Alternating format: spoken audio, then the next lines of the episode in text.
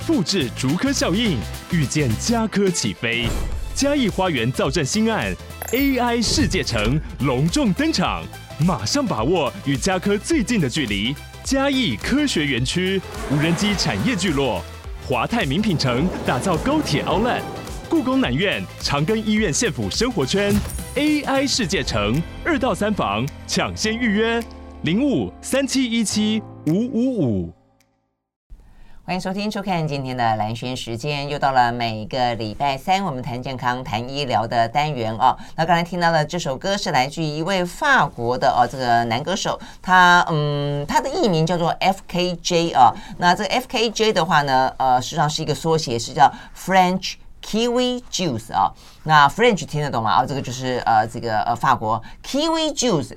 呃，kiwi 是嗯奇异果，奇异果汁啊，这个什么意思呢？因为因为呢，这位老兄哦，他是法国跟纽西兰的混血哈，呃，爸爸妈妈各自一个是法国人，一个是纽西兰人，他自己就觉得很好玩，他自己呢就像是两个混血当中的呃果汁和被打成的果汁啊，所以呢，他就这样开玩笑啊，自己替自己取了那个艺名。OK，那他比较特别的地方在于，他比较像是一个新世代的呃这个音乐家哦，就。他呃也作词也作曲也演奏啊，然后重点在他的演奏方式呢，他习惯就是现场演奏，就是那种玩很多多乐器，然后多多媒材的那种演奏方式啊，你可以看到有些音乐家在现场演奏很忙。忙哦，不只是自己唱歌而已，还各式各样的乐器啊、合成器啊等等啊。那他就是属于这样子的一个多乐多种乐器的这个演奏家哦。那呃也被认为哦，这个是在法国新生代，就这个世代当中这样的一个表现方式当中最突出的一位音乐家啊，一位。代表性的人物啊，所以他的歌曲呢风格蛮多变的哦。那我们听到的今天这个呢，就有点呃，这个很随性啊，这个呢呢喃喃的呢，带有一点点的，甚至是一个自由的迷幻的呃这个气息在里面。OK，好，那我们听到的这首来自于呢 K 呃 FKJ 所演唱的叫做 Ten Years Ago。好，那我们今天现场呢一样的是每个月一次啊，我们的这个健康医疗单元都会邀请到呢潘维宗老师来我们聊聊啊国际当中最新的啊一些医疗新。知以及一些讯息。Hello，老师早安。是蓝娟早，各位听众朋友，大家早安。好，那我们今天要聊的一个话题哦，是美国的 FDA 刚刚新核准的哦一个呃治疗肺栓塞啊的一种网状喷药导管，呃，听起来有点呃有点专业，有点复杂哦。那呃，但是这个当然待会怀中一定会用很很很简单、清晰，甚至有趣的方式解释给大家给大家听。但我想重点一开始要聊的一个是。肺栓塞，哎，肺栓塞，我们听到过什么？呃，血管栓塞，什么栓塞？对，对，肺栓塞是什么意思？不是肺气肿哈、哦？呃，不是，呃，它是这样，就是呃，就是肺脏，就是我们身体有两个循环嘛，一个大循环，嗯、一个小循环。嗯，大循环就是从左心室打出血液，然后供给全身器官的氧气跟养分。嗯，嗯然后。打完之后呢，他们用完以后不是就从静脉回流回来吗？嗯哼。好，那静脉回流回来，这个这些血液是没有氧气的。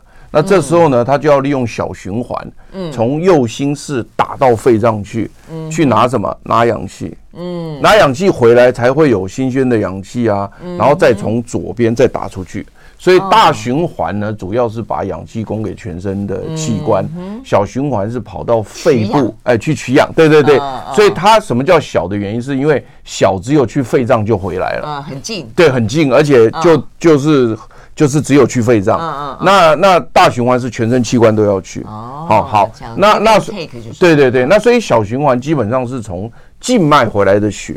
嗯，对不对？因为没有氧气了嘛，对，然后直接打到肺脏去拿氧气，对，所以因此呢，肺就是从右心房、右心室打到那个肺脏的那个血液，基本上大部分都从静脉来的，嗯哼，啊，所以因此呢，如果假设静脉产生了栓塞，嗯，那么这这些所谓的那些那些栓塞的东西呢，嗯，就会顺着心脏打到肺脏去，打到肺脏去以后呢，那。为什么在肺脏很容易塞住呢？Uh. 原因是因为呢，它肺脏是这样，就是你的那个血液打过去之后，它分左右两边嘛。嗯、uh，huh. 那左右两根的那个主动脉当然比较大，嗯、uh，huh. 就肺主动脉比较大，所以呢，可是你那小小的东西，它可以怎么样？它可以到后面去堵住，因为它跟那个好像那个扇子的叶子一样，它就分散以后呢，慢慢就越来越小，越来越小。没错。那最后到那个肺泡那边去交换嘛。对。所以因此它越来越细，越来越细，可能到最后跟头发一样细的时候，那些东西都会塞在那个地方。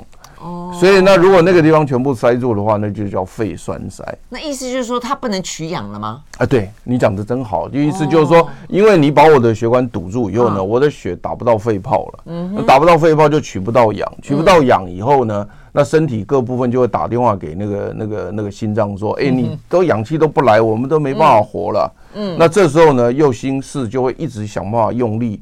要要打到肺上去，那因为肺部已经塞住了，氧气交换也不好，对，所以那这时候呢，那个右右心室就会越来越大，哦，它那个 diameter 就会越来越大，是肥大，对对对，那是右那是右心，现在讲的是右心室，那右心室越来越大以后呢，也可以造成右心室衰竭，对，那这种是属于慢慢的堵塞，比如说在小的一些微小地方堵塞，但是它也有一也也有一下子急性大堵塞，就是你把整个那个。两边的左右两叶的那个主动脉都堵住了，这叫急性的、非常严重的堵塞，那这可以立即死亡。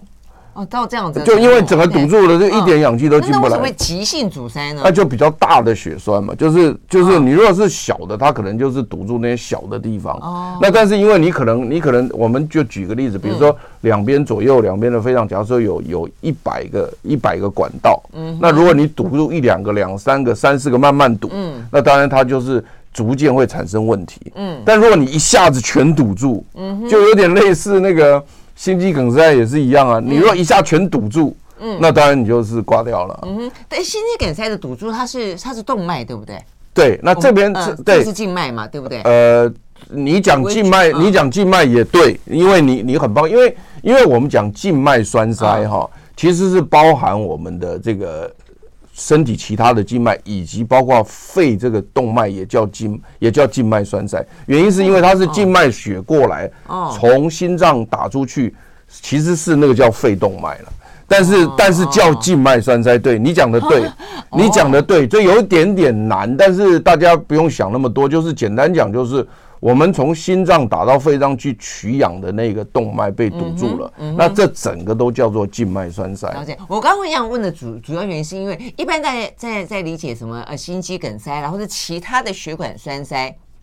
呃，我们会知道说有些部分的血块会跑来跑去，对不对？对对对。啊、呃，所以才因此栓栓塞。所以你刚刚讲到的肺方面的栓塞，难不成也会从其他地方跑过来？对，大部分大部分都跑过来的。哦。它它大部分都是那个静脉，就是下肢静脉栓塞以后，然后那个血块，对，那顺着那个血管到到了那个肺的动脉堵住，所以大部分都是那边过来的。肺脏本身这边。不会不会有血块，都是由下肢静脉那边过来的。这样子啊？对对对，下肢静脉。对对对，所以所以因此，你如果说是呃轻微的静脉曲张，当然没有问题啊，嗯、但是还是要治疗嘛哈。嗯、但是如果你严重到这个静脉发炎，造成静脉栓塞以后，嗯、这时候就危险。所以它可能是先从呃静脉曲张啊，嗯，然后你如果不好好去处理它，嗯，慢慢它就可能会变成栓塞性的静脉发炎。嗯，那这时候再接下去就有可能变成肺栓塞。哦，是这样。对对对，它是这逐渐恶化的。就等于是肺肺肺栓塞的后果，我们刚刚讲了，可能是心室肥大，甚至会心脏衰竭。对对对。它的前因是静脉曲张。对对对，就静脉就不是静脉静脉发炎，栓塞性的静脉发炎。栓塞。但是但是严重的呃严重的静脉曲张会变成静脉的这个发炎。哦。严重的就是你如果是轻微的的不会。所以单纯的静静脉曲张不会造成这个静脉发炎，那那但是你很严重，它就会变成静脉发炎。这样子啊？对对对。那所以它是它是造成肺栓塞的唯一原因吗？呃，大大大大部分的大部分都是这样，对对，大部分都是这样。对，哎，静脉曲张经常听到，哎，但是原来静脉曲张会到这么的严重。对，如果你完全不理它的话，嗯，所以我们也在那边呼吁，就是说，呃，静脉曲张本来不是很严重的事情，对呀。那你如果能够及早就医、及早处理，那就不会有问题。你这样的，我联想到以前我们呃电视台的一个同事，他就是因为静脉曲张，但是他后来猝死，我们并不知道是不是你刚刚讲的，有可能，非常有可能，就是肺栓塞，因为他就突然之间好像他就是说他血管堵住，但我们以为是血管堵住心脏。哦，不一定，它也可以堵住肺脏。哦。对，所以我的意思就是说，其实肺栓塞跟心肌梗塞都是非常严重的血管性的问题，嗯、所以并不表示说猝死一定只是心肌梗塞，它也可以是肺栓塞造成的死亡。这样子，也有可能。对，好，那我们休息会儿，再回来继续进一步的来了解。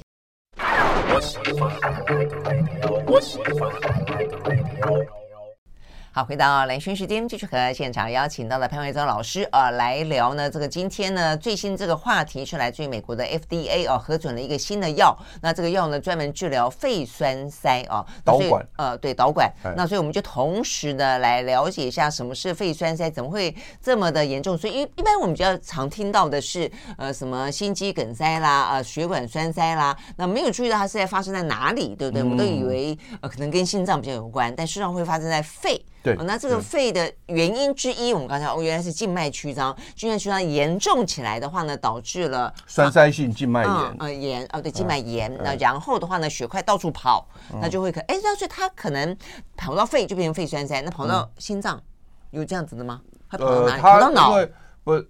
都有可能跑了哈，嗯，但是他第一个会跑到的是肺，因为他从静脉回来以后，嗯，就直接先打到肺脏，哦，他就是是就是他第一关就是打到那，呃、你除非在那里没堵住再躲，但是几率不高，因为因为因为肺脏都是越越来越小的，你也在那边就大概都堵光了，就那边就堵光了。OK，好，所以我们知道就静脉曲张严重的静脉曲张是是原因之一，那还有别的别的呃可能成因吗？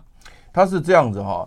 我们这个呃肺栓塞主要是这个血块哦从这个静脉那边回来，对，堵住这个肺动脉嘛哈。那它之所以会造成这个所谓的这个血块呢，它第一个原因就是你的血流太缓慢，淤积在那个地方。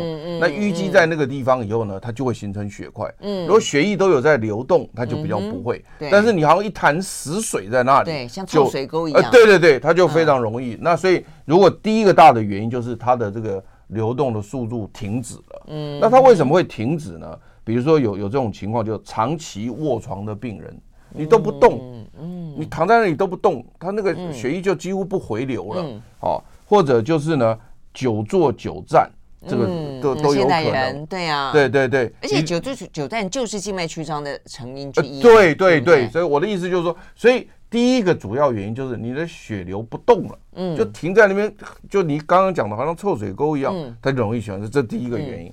第二个原因就是呢，你的凝血的这个机制啊出现问题，太容易凝血了。OK，那太容易凝血的原因呢？你比如说是你大手术过后啊，你比如说严重的脱水，你都不喝水，血液变得很浓稠，对不对哈？那另外像这个。有服用这个长期服用避孕药的，嗯，或者有荷尔蒙治疗的，嗯，这种人就是他的那个凝血因子产生问题，这样子比较容易比别人容易那个凝血了，或甚至什么新冠肺炎、新冠病毒，它造成那个免疫系统产生一些发炎物质，嗯，使得它凝血的机制改变了，也会这样，也会也会，所以新冠肺炎之后，这个呃急性的这个肺栓塞多了三成。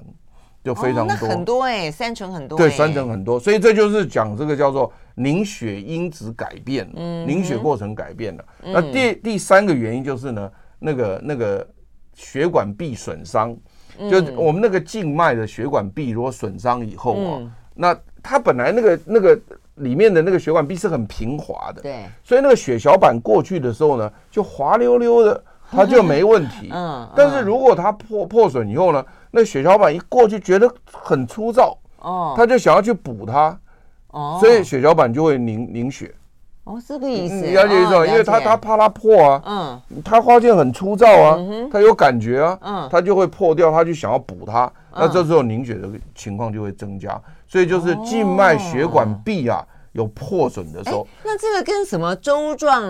动脉硬化也有点类似，也有点类似，那个是在动脉啊，这个这个在静脉，那都是血管壁的问题。对对对，所以因此呢，你比如说像像你这个癌症病人，长期你一个一个针刺在那个那个那个静脉管里面，那它就会造成那个静脉壁损伤。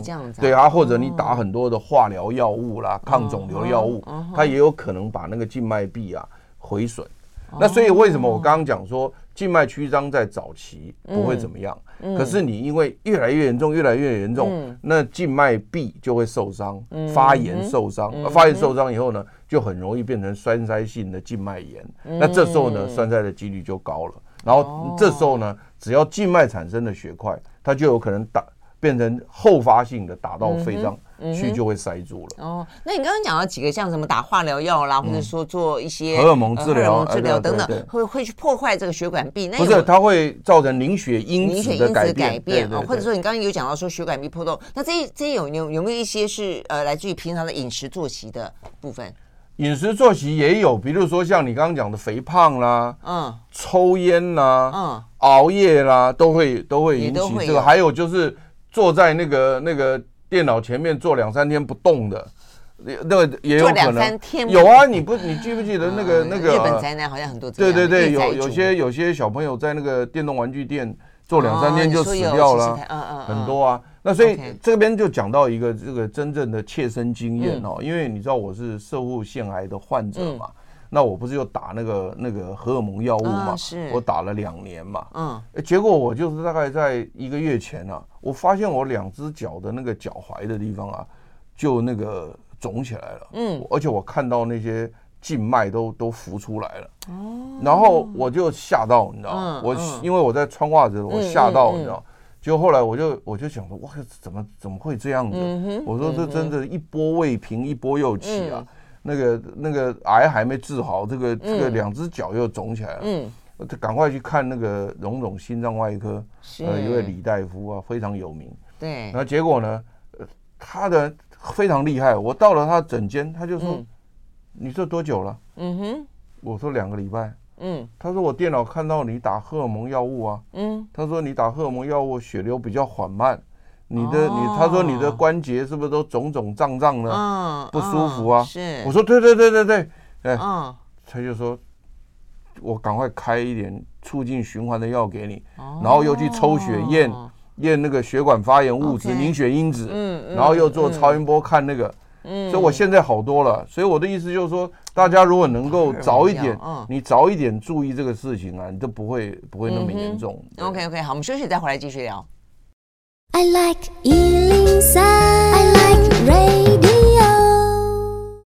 好，回到兰萱时间，继续和现场邀请到的潘瑞宗老师啊，来聊这个今天的呃话题，就是美国的 FDA 核准了一个新一代的网状喷药导管，而、是要治疗肺栓塞的。所以我们刚刚就谈到了肺栓塞啊的一些后果跟可能的起因。那这个起因里面讲到有很多的原因，刚才怀宗讲他自己的经验嘛，啊，我刚刚说哇，原来这个样子，因为我我父亲呃过去就是因为膀胱癌的关系啊，他也是打化疗药，所以后来还有一段时间也是脚肿的像米糊。不一样，然后我们第一个反应以为水肿嘛，水肿第一个反应应该会觉得可能肾肾脏的关系，包括他这些药物可能造成过度过度的负担，哎，结果后来去看了以后发现说，就是肾脏科医师也给了一些药，发现一点都没有改善，他叫我们去看心脏科啊，心脏外科，后来才发现啊，可能跟心脏有关，哎，但是我不晓得是，但是心脏科医生也没有说是跟化疗药有关哎。对，跟抗肿瘤药物都有关系，因为这些这些药物它有可能对于凝血因子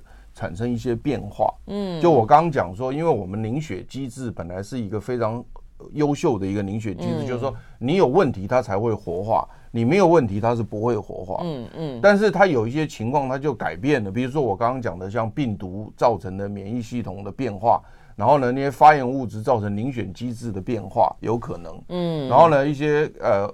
刚刚我讲的，比如说像你那个针刺进那个静脉，长期留置，它也可能引发这些问题。那一些药物都有可能，都有可能。那你的状况呢？后来怎么解决？我我后来那个那个呃，心脏外科医生也非常警觉，他就说先测发炎物质，就是看那个血液当中发炎物质有没有增加，还有凝血机制有没有改变，所以凝血因子也测了。嗯，然后呢，完了之后再做超音波。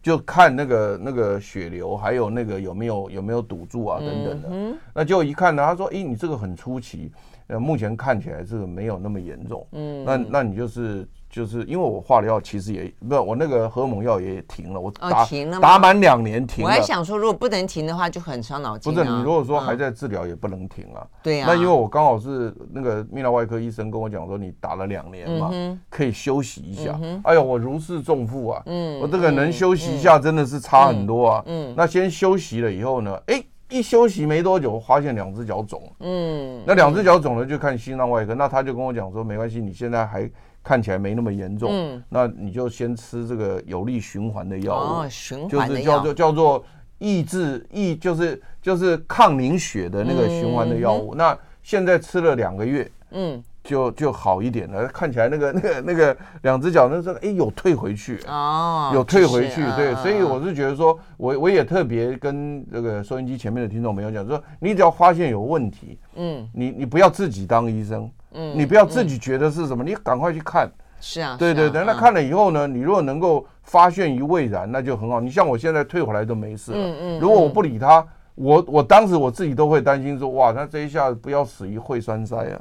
我自己我自己知道，我自己知道说那个地方如果凝血的话，打回来到肺脏都影响很大，而且有有有些情况是你一下堵很多。你当然很快就会去看医生，嗯，对不对？那甚至我我讲说是猝死都有可能，嗯。但是如果你赌一点，赌一点点，那就好像温水煮青蛙，嗯嗯。那是赌一点，赌一点，赌到最后那也很麻烦了，嗯。因为他那个右心室是被你堵住以后，就是那个肺脏堵住，他慢慢觉得压力越来越大，越叫慢性的这种所谓的这种这种肺栓塞，那就很麻烦了，嗯哼。到最后就不知道怎么处理了。OK，对。好，好哎，那好，那那我们大概知道了一下它可能的后果以及起因之后，那一般来说的话呢，肺栓塞有好发于什么样的人，或者接下来是什么样治疗吗？以前一般的治疗方法是什么？他现在是这样，就是如果如果你是就是说一点一点的堵啊、然后后来被发现了，嗯哼，那这时候呢，因为你并没有一个说很急性的堵住一个很大的道路，嗯，只是很多地方堵住，那这时候就是一般都是使用所谓的这个。呃，防止凝血的药物叫抗凝血，抗凝血抗凝血药物啊。那通常来讲，比较比较开始的时候是用注射的。啊，用打的，那慢慢的看能不能改成用口服的。哎，现在不是很多那种什么有有心脏血管疾病的人都是吃抗抗凝血剂吗？哎，对对对对对，阿司匹林不就是一种吗？也算，对，也算，对。所以说的就是这个嘛，口服的。呃，但是它口服的药，它基基本上不是用阿司匹林类的，因为原因原因因为是它主要是从静脉来的，嗯，所以它它的那个主要是对凝血因子，嗯，因为我们我对，因为我们凝血，我们抗凝血啊。就是你可以抑制血小板，嗯、也可以抑制凝血因子。嗯、然后我们那个凝血因子有一二三四五六七八，就是反正很多，okay, oh. 那个很难。然后呢，嗯、然后呢，就好像骨牌一样，它只要一启动，它一个接一个，一个接一个，一个接一个。那、嗯、在中间，如果你能够阻断的话呢，它就不会再凝血。了解。所以因此呢，我们现在如果说是现在目前若以对抗肺栓塞的抗凝血是主要是抑制凝血因子的，它不是不是去抑制血小板。那你阿司匹林是抑制血小板，两个又不太一样。那没关系，我的意思就是说，简单来讲，如果你是那种温水煮青蛙的发现的话，它一般是先注射抗凝血药物，然后慢慢的看能不能变成口服的。但是如果说你一次堵住，嗯，就就我就类似那种急性的，嗯，一次堵住大面积。这时候呢就没有办法这样做了，嗯，这时候就要用导管进去，要把那个把那个栓塞赶快拿掉。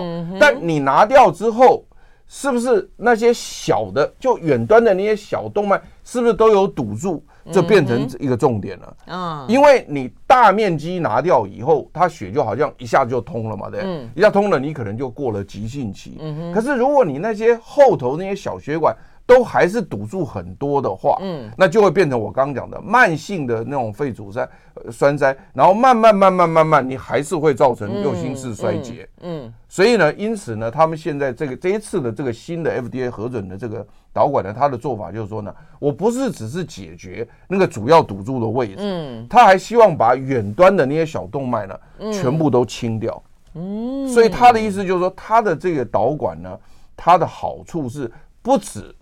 主要的东西拿掉，旁边的也都全部解决。嗯、所以呢，他这边有做一个实验，非常大的一个临床实验，就是在美国十八个地点，嗯，一百零七名的这个肺栓塞的患者，那么使用他的这个导管之后呢，嗯、是这当然主要的堵住已经拿掉了，这不讲，那一定是拿掉了。但是呢，最重要是他把远端的那些小的动脉呢，从原来阻塞的百分之四十呢，降到了百分之十一。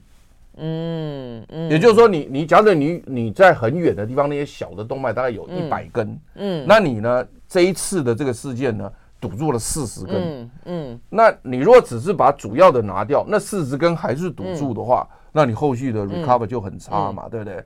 那他这时候把那个四十根也降到只剩十一根堵住，你的、嗯、效果还蛮好的，效果是还不错，嗯、而且而且他是用所谓电脑断层血管摄影。去做这件事情。那这一篇文章发表以后呢，因为他是讲说，他们以前并没有针对后续的那些小动脉的栓塞情况做研究。那这一次主要的贡献就是说呢，他把不是只有主要的塞住的地方拿掉，他把后头的那些动脉的阻塞情形都研究了。所以因此他认为这样的一个做法可以使得病人后续的预后跟存活率啊，或者后续会不会有那个慢性的非常。都会降低哦，这样子，OK，所以呃，重点，所以我就看半天导管，我觉得导管好像就心导管就比较用在心脏，还有用在肺脏的，这是第一个疑惑。第二个，我想导管，你刚刚讲半天，如果是那种很细微的血管，你觉得导管到底什么东西啊？它它可以进得去吗？对，所以后来就发现说啊，你有一个叫喷药，所以它是用喷药的方式进去的吗？不是，所以我们要休息会儿啊，再回来再请啊怀中来也解释这些对我们来说看起来非常困惑的 一些专有名词，马上回来。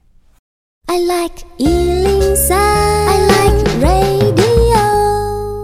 好，回到蓝轩时间，继续和现场邀请到的潘怀宗老师啊，来聊有关于肺栓塞这件事情，以及肺栓塞呃严重起来的话的急性可能会造成死亡。那也因此的话呢，事实上 FDA 美国的 FDA 核准的这个新的喷药导管哦，看起来的话呢是一大救星。因为刚才呢怀中也特别讲了这个数字了哦，在使用过后可以从百分之四十降到百分之十一嘛哦，所以听起来这个效果真的还蛮大的。但我很好奇那个作用哦，就是说导管，其实我们一一直在。听，比如心导管手术，新导管导管是真的一一根管子吗？是一个具体的管吗？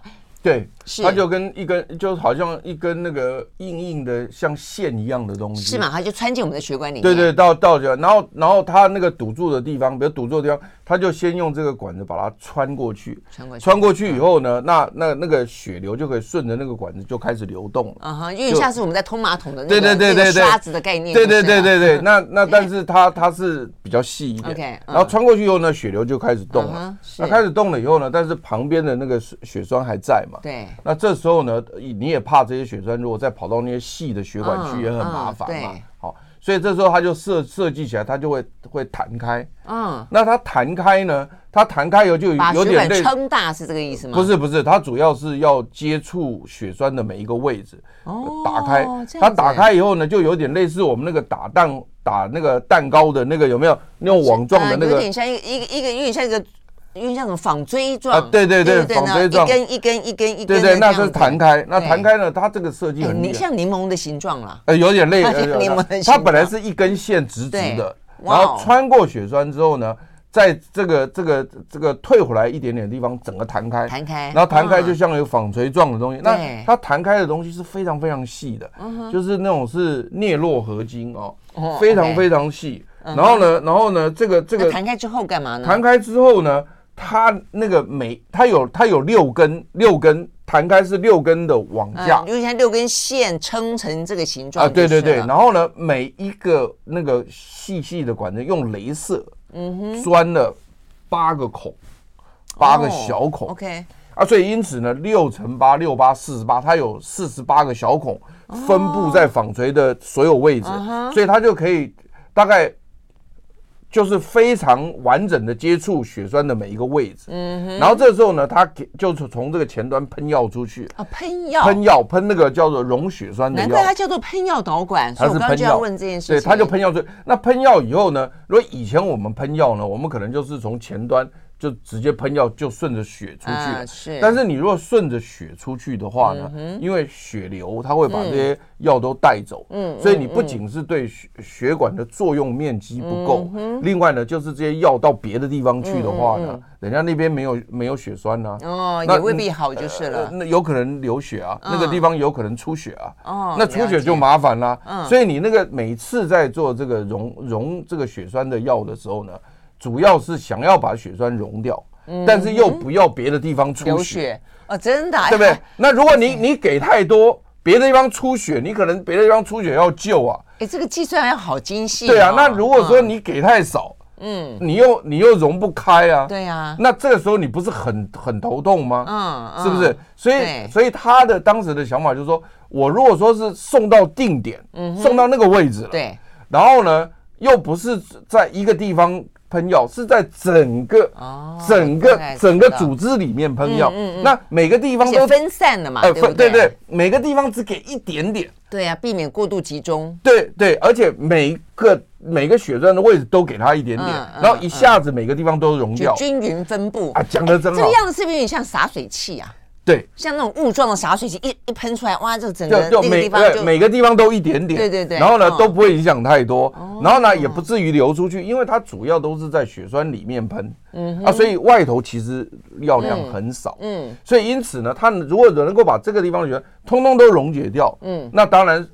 残血跑出去堵住后面血管的机会就低了，就低了嘛。哎，这些技技术真进步。不是，它就是小东西还可以去张开，然后还可以去投药。而且它还很厉害的是，就是说呢，因为每个人堵的那个，其实因为人有高矮胖瘦嘛，所以因此你的那个肺的动脉其实大小每个人也有一点不一样。嗯，所以你如果说你捅膨开的时候管径如果太大，对有某些人血管就是一个压力。但是如果人有的人是比较大的，你膨开又不够大，你可能就没有办法碰到所有的血栓。所以因此呢，它这个设计这个导管呢，它的 size 是可以调整的，真的是在前端那个心脏外科医生，呃或者心脏内科医生就可以操作。它它可以控制那个那个那个张开的弧度的尺寸，那尺寸的尺寸，所以很厉害。所以因此它设计的这个东西就是说，它伸进去。然后到了定点，然后先穿透血栓，对，让那个血流开始重建，对，血流已经开始动了，对。然后呢，再看那个管径，把它膨开，嗯，膨开之后呢，看看都对了，位置都对，然后整个都都接触到了，就开始喷药，嗯，然后喷完药以后再撤回来，OK，那就就就恢复。真的是还蛮哎，那可是问题是你刚刚讲到说呢，其实肺比较不一样，就是它会有那个像网状很细微的，就是到最后所谓的枝微末节，对对，就这个概念。到最后那那个地方导管进得去吗？进不去啊，所以所以它就是，所以它有两个做法。第一个就是说，如果你在这边溶的都非常完整，嗯哼，不让它有血血跑过去，那这就当然就是呃防止它后续堵住。对。那第二个就是说呢，你这边用的药呢量刚刚好，有某有一些些会过去帮忙溶掉那边的东西。嗯。那另外当然它也有提到一个内源性的，就是说我们身体本身。在刚刚开始有这些血栓的时候，我们本身也自己会分泌，就是抗凝血，的抗凝血的或者溶血的东西，我们自己本身也会有。OK，所以如果在这时候呢，你很快的用那个导管让血流重建的话，那血流过去，它就自己会清末端那些东西。那因为末端那个东西它很小，对，所以它很快会清完。哦，那这边前端比较大。嗯，没办法清完，他就用药帮忙。嗯嗯，所以他等于是利用一个内源性的能力跟一个外源性的帮忙，叫内外交叉的帮忙，你把它拿掉。对，有点这个意思，有点双管齐下。对对对对对对对对对对。OK，好，所以我们了解了呢，这个网状喷药导管到底是什么样的东西？为什么它对于呢这个治疗肺栓塞可以有起到那么大的帮助了啊？好，我们休息了再，回来再继续聊。